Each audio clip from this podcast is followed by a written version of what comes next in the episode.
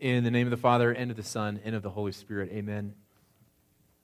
Uh, Easter is probably one of my favorite holidays of the year, at least to the Christian holiday. How many of you, this is one of your favorite? I'll say one of your favorite. I think Christmas is always up there, but this is one of your favorite Christian holidays. I would think. I mean, most people aren't saying like Michael and all angels or something like that. Most, most people would go there. Actually, Mary Magdalene, who we're going to talk about today, is a saint. She has her own day, but I don't know. I don't know when it is. So, uh, many, many people really enjoy uh, traditions. I think many people really enjoy holidays, and I think there's a reason for that. I think we're wired for that. I think what would, what would life be like if you didn't have any holidays or you didn't have any special events in your life? Would you have a lot of memories? Just think back in your own life. Let me ask it this way. If it, I would guess that most of the memories that you have, like kind of growing up, uh, are specifically associated with major events. It's not like, yeah, that was my favorite Tuesday of all time. Is that ever? That doesn't happen. So that you usually, and I would guess of those, most of those are associated with, uh, they're associated with specific holidays, like like Easter. So Easter was one of mine. When I when I grew up, my parents would hide my Easter basket, and we'd have to go find it. And then you get the full chocolate bunnies, and you have to carve the ears off. Is this how you, you eat the ears off? And so this is different. We're gonna we're gonna get into this, and then I'm gonna talk about why this matters. So the section we're looking at here is John chapter 20 this is right after, this is the traditional reading for Easter dawn service. We don't have Easter dawn service. And um, so this is the traditional reading that we're going to look at today, John chapter 20.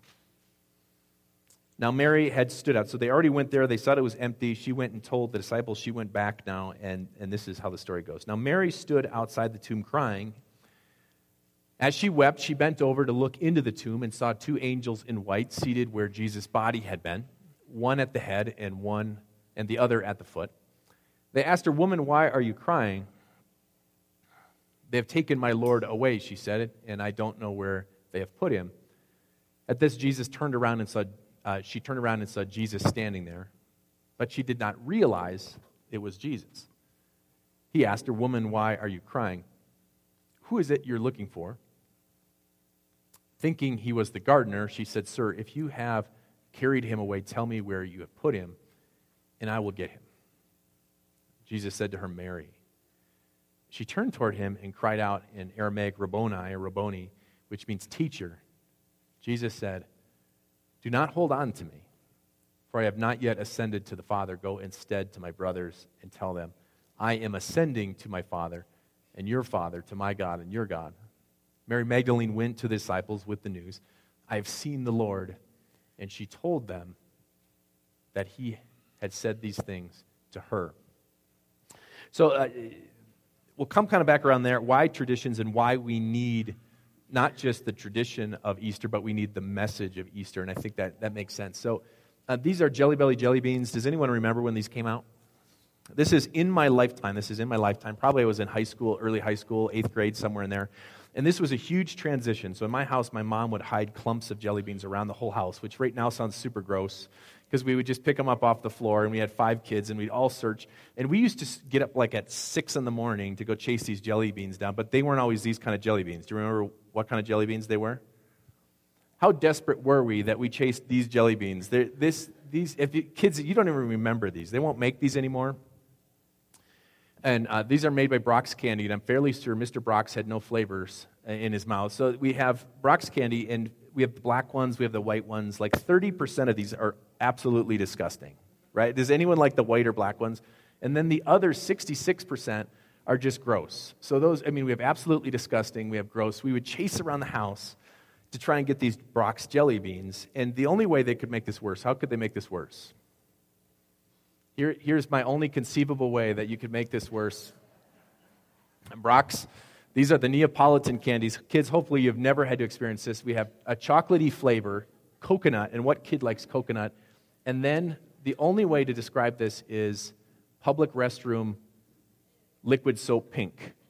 All right, have you guys ever been tricked by the public restroom liquid soap pink? Like this is, have you ever had this happen? You go to like the, the you know, you're driving along the highway and you're like, okay, I'm going to use the restroom. I'm going to wash my hands, and it's that pink soap. The only way it's worse is when you do that and there's no soap in there. So now you've just touched where like who knows how many people have, and you're just so grossed out. But so the liquid still pink you put on your hands, right? And I think it's 99% glue because you put it on your hands and you're like, ah, oh, and it smells just the. Can you smell it right now? it's the grossest. Then you try and wipe out. What, what do they do in government buildings? They regulate how much water you can have. So then you go to like push the water down, it just goes, and you can't get it off your hands, and you think you're done. Have you ever done this? You leave the public restroom, and you're like, finally.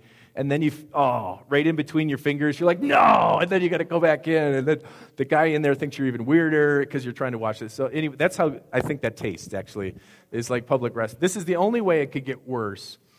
And the only reason I bring this up is sometimes you have to know something that's not good to understand you need something like that's better, right? And, and this is usually, there's a lot of ways that we can see need. There's a lot of ways that we see need in our culture. And one of the ways that people demonstrate this, when you normally wouldn't think you need it, they try and show you, they have to show evidence of it. You take like a test, you take the PSAT, and what does it say? You don't know English or you don't know math. You're like, okay, I've got to study on that. Or, or you, what, how good of a golfer do you think you'd be if you just golfed um, and you didn't actually try and put it in a hole?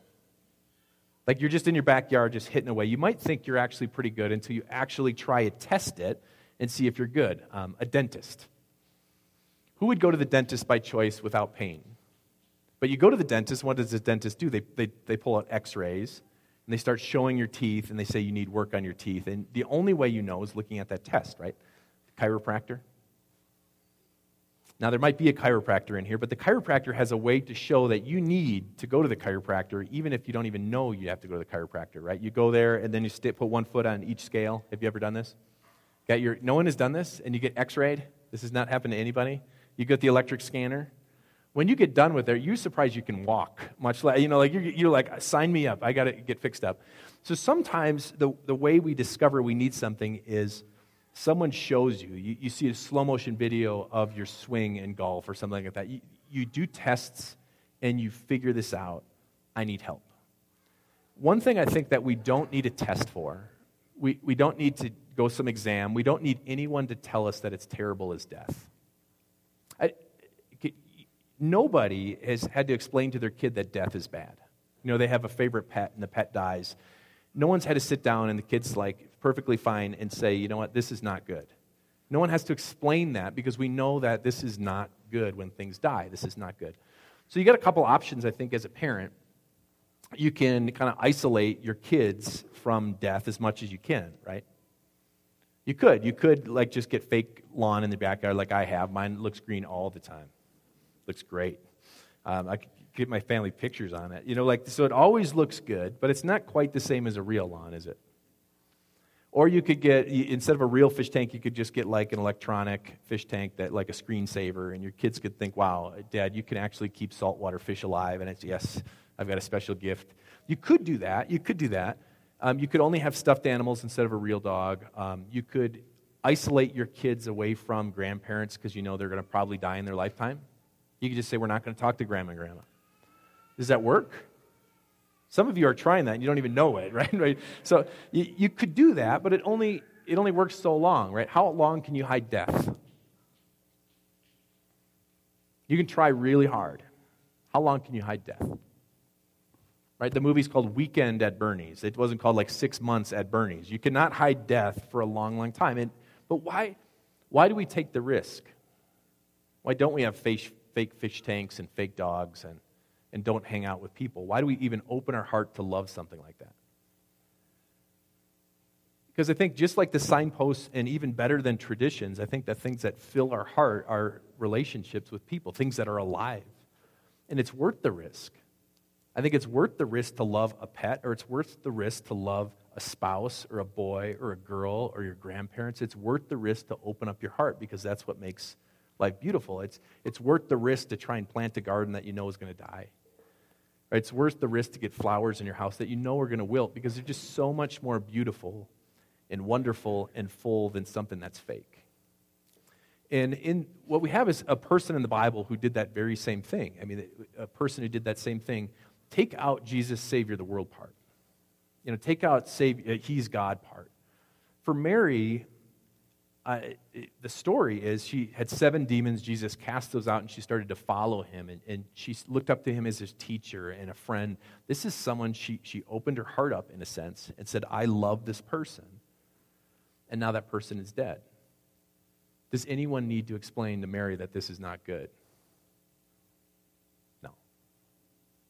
No one needs to explain that. And so she is making her way to the tomb. That's where we got in the story. She's making her way to the tomb because I think she just needs a minute. Right? No one has to explain that. You don't need a test to say when someone dies, you need a minute. And so she's making her way to the tomb. She just wants to do one last act of love. The last time she had interaction with Jesus, it says she was at the crucifixion. So Jesus is on the cross, and they just, they just pull him down and they immediately send him to a tomb. She never gets that moment. And so she's making her way into the tomb. She's all ready just to, to properly prepare his body for death, and he's not there. He's, he's just not there. There's, there's no moment, to, just the two of them right? Have you, you ever suffered loss? How valuable was that moment just to be there and sit and just the two of you? They're not alive anymore, but just some closure, right? To, to let the pain just like kind of sit there. You just need a minute. And that's exactly what Mary wanted, and she couldn't have it. So it continues. It continues that Jesus appears, then, and with one word changes it all. You know, we can hide death as much as we want. We can, we can put up walls around the cemetery. We can make really pretty uh, tombstones. We can mow the lawn and put flowers, but it doesn't really hide it. In fact, Jesus' work doesn't take away death. We still have to deal with it. And the amazing thing is, as Mary experiences this, she gets, she gets something that I'm a little bit jealous of. Are you a little jealous? Not just that she gets to see Jesus, but I think every one of us, if you're older than about four, have lost somebody or someone. What would you give for just another minute? Like one more hold? Like one more story on grandpa's lap? Right? What would you give for just another hug from your mom? One more, I mean, it sounds silly, like another game of catch with your favorite dog or just to walk around. What would you give for that?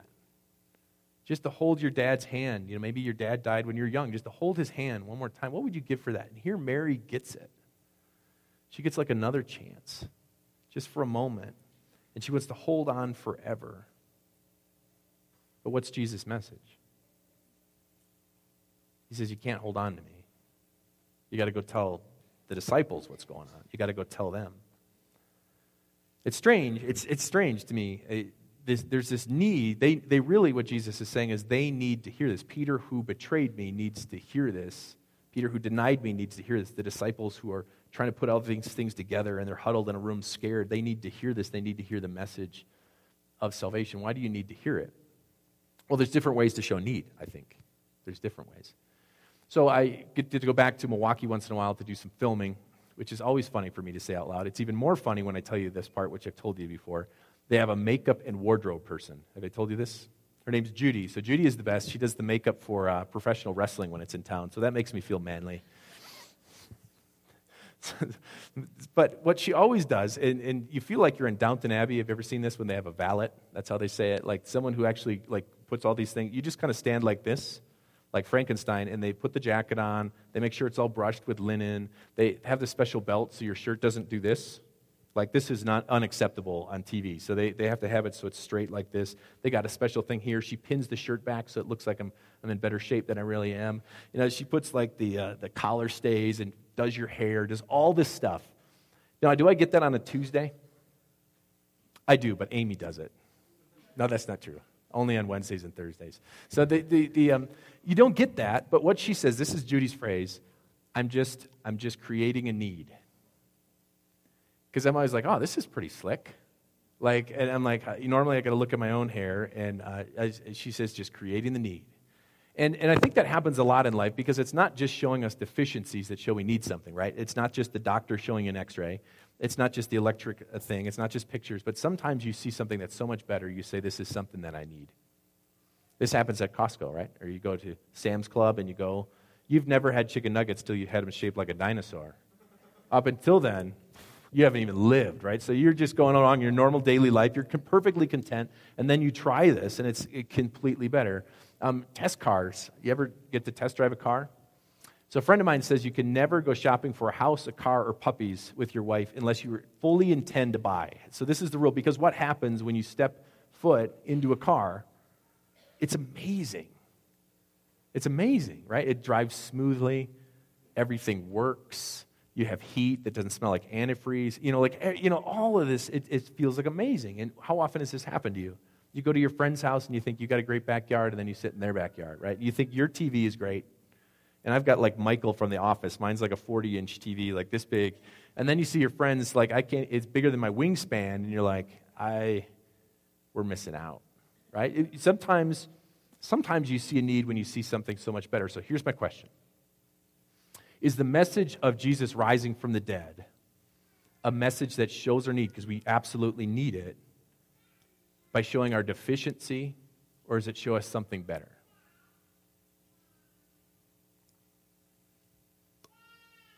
I think it's a little both, right?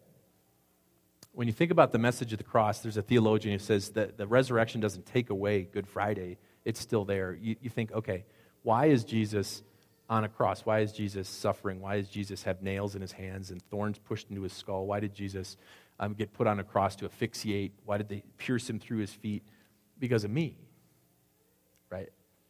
And the only way that you can have any kind of relationship whatsoever with Christ is if he has to die. And so that makes you feel like there's something that has to happen. The only way you can have any kind of connection with God is unless someone has to die. And it makes you feel like you're lacking. It makes you feel deficient, and it should because we are, because we can't do it. But I think it shows us something better. When you look in the book of Hebrews, it says, Fix our eyes on Jesus, the pioneer and perfecter of faith, for the joy set before him, he endured the cross. For the joy, he saw something better. He saw something better that says it, it is worth dying for. And the reason why it's worth dying for is so that he could have a relationship with you. Someone dies, they're gone. And, and what do they say? What would you give for another moment with that person? What did Jesus, I mean, in the same sense, with our sin, we have no relationship with Jesus, we're gone forever. And he says, What am I willing to give for one more moment with you? My life, suffer eternity, so that we can have something better. We can have something more full. And when you, you have a sense of peace and you can have a sense of forgiveness and you can have a sense that you have acceptance before God. And how does this change your perspective? And I know you've got issues going on in your life, every one of us does. I know you've got disappointments, I know you have frustrations, but how does that change your everyday life, the resurrection? Why do you need to hear this message? Joy. An animal can be happy. You know, right? You scratch your dog's ears and it, it smiles and it's happy. You can scratch your or do whatever you do to make cats happy. I mean, I don't. I've made zero attempt to research this. So, like, whatever you do to make a cat happy, and the cat's happy for a moment, but can a cat see outside of its regular circumstances? No, it can't. It can't. And a human being has an imagination. A human being has the ability. When you look, that he says, on a greater picture, I have a relationship with God. In a greater picture, the sting of death has been absorbed by Christ so that I, I am free and I'm forgiven and I know on the last day where I'm going to go. It lets you rise up above all those circumstances, whatever you're going through right now, whatever loss you're going through, whatever disappointment you're going through. Rise above those circumstances to say, I stand forgiven. I can deal with death. I can deal with people making fun of me. I can deal with disappointment. Because at its heart, God said, there's something greater.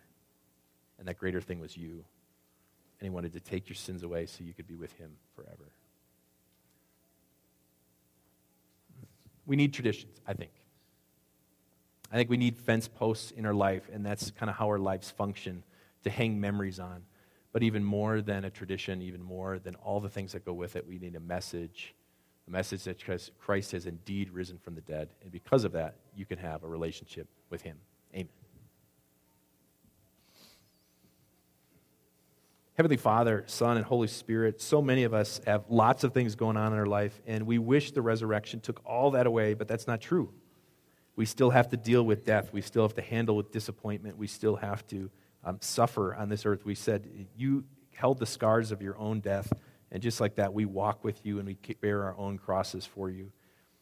To that end, whatever we're dealing with, help us recognize that the resurrection rises above that. It sees, we see our deficiencies, our sinfulness, but we also see that we are something greater, that we're your child, we're completely accepted, and you've given us something to rise above our current circumstances and see the joy set before us, the joy of serving you until that last day, until we get to hold you one more time. Amen.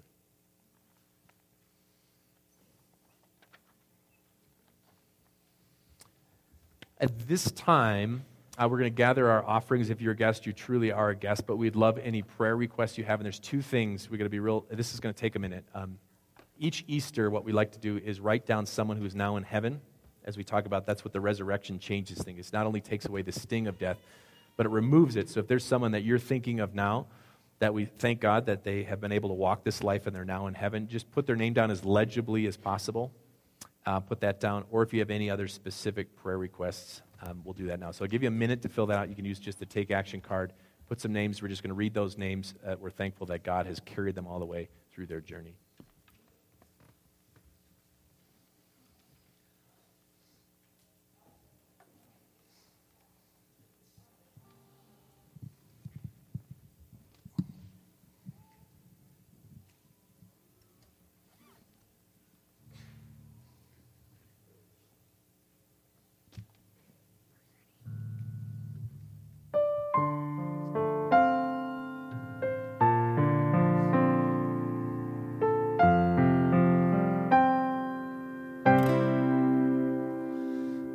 There's a peace I've come to know.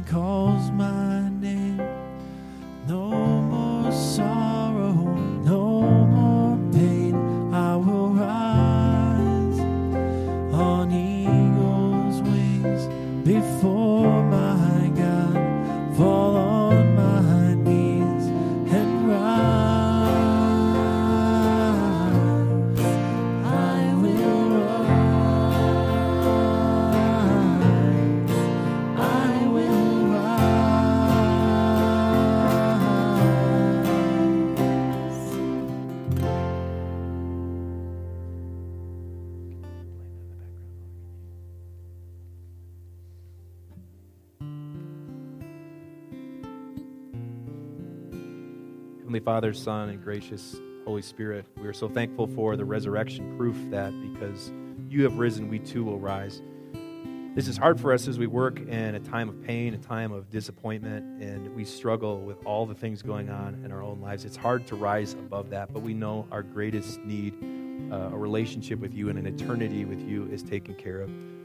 We're thankful as we come to you today with special prayers. Um, we pray that you're with Pierce and the Decker family as he, he struggles, just a young boy who uh, is struggling because he had a growth on his brain. It seemed like uh, miraculously this was a rare thing and he's in the clear, but instead he's back in the hospital. So we pray that you give strength to the Deckers and you pray that um, courage uh, to young Pierce. And we pray that through this, uh, they can see the, your glory shine and that he has full healing and gets uh, back to full speed.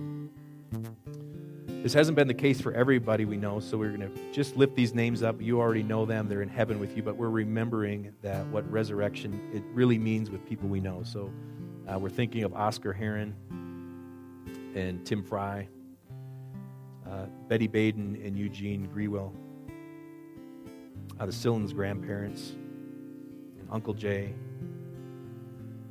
Becky and Ruth and Mercedes and Uncle David. Richard Erdman,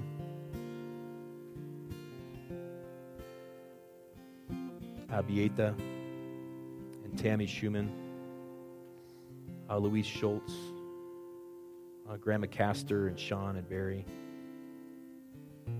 uh, Nola Mir- uh, Muriel, Grandpa Smith and Gigi, Ursel and John, Henry and Isabel, Josephina Faith, uh, Grandma and Grandpa Gunderson and Grandma Grandpa Oldenburg, uh, Mrs. Tipton, uh, Mike Hooks, Dwayne Hooks, and Joan Burns, John Perry, Ruby, and baby Josh, Eddie, uh, Wayne Gutchick, uh, Matt,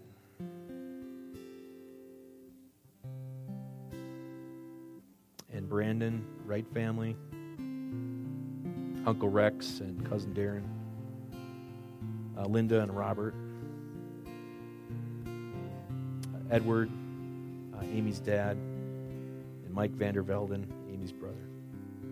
We put all these names, names that you already know, Lord, and uh, help us have comfort. Why is Mary crying? Mary's crying because she had to see death, and we've all seen death. Death doesn't take it away. Your word doesn't take it away, but it, it does take away the sting of death because we know one day that we will rise and you're going to call our name and we'll be with you forever.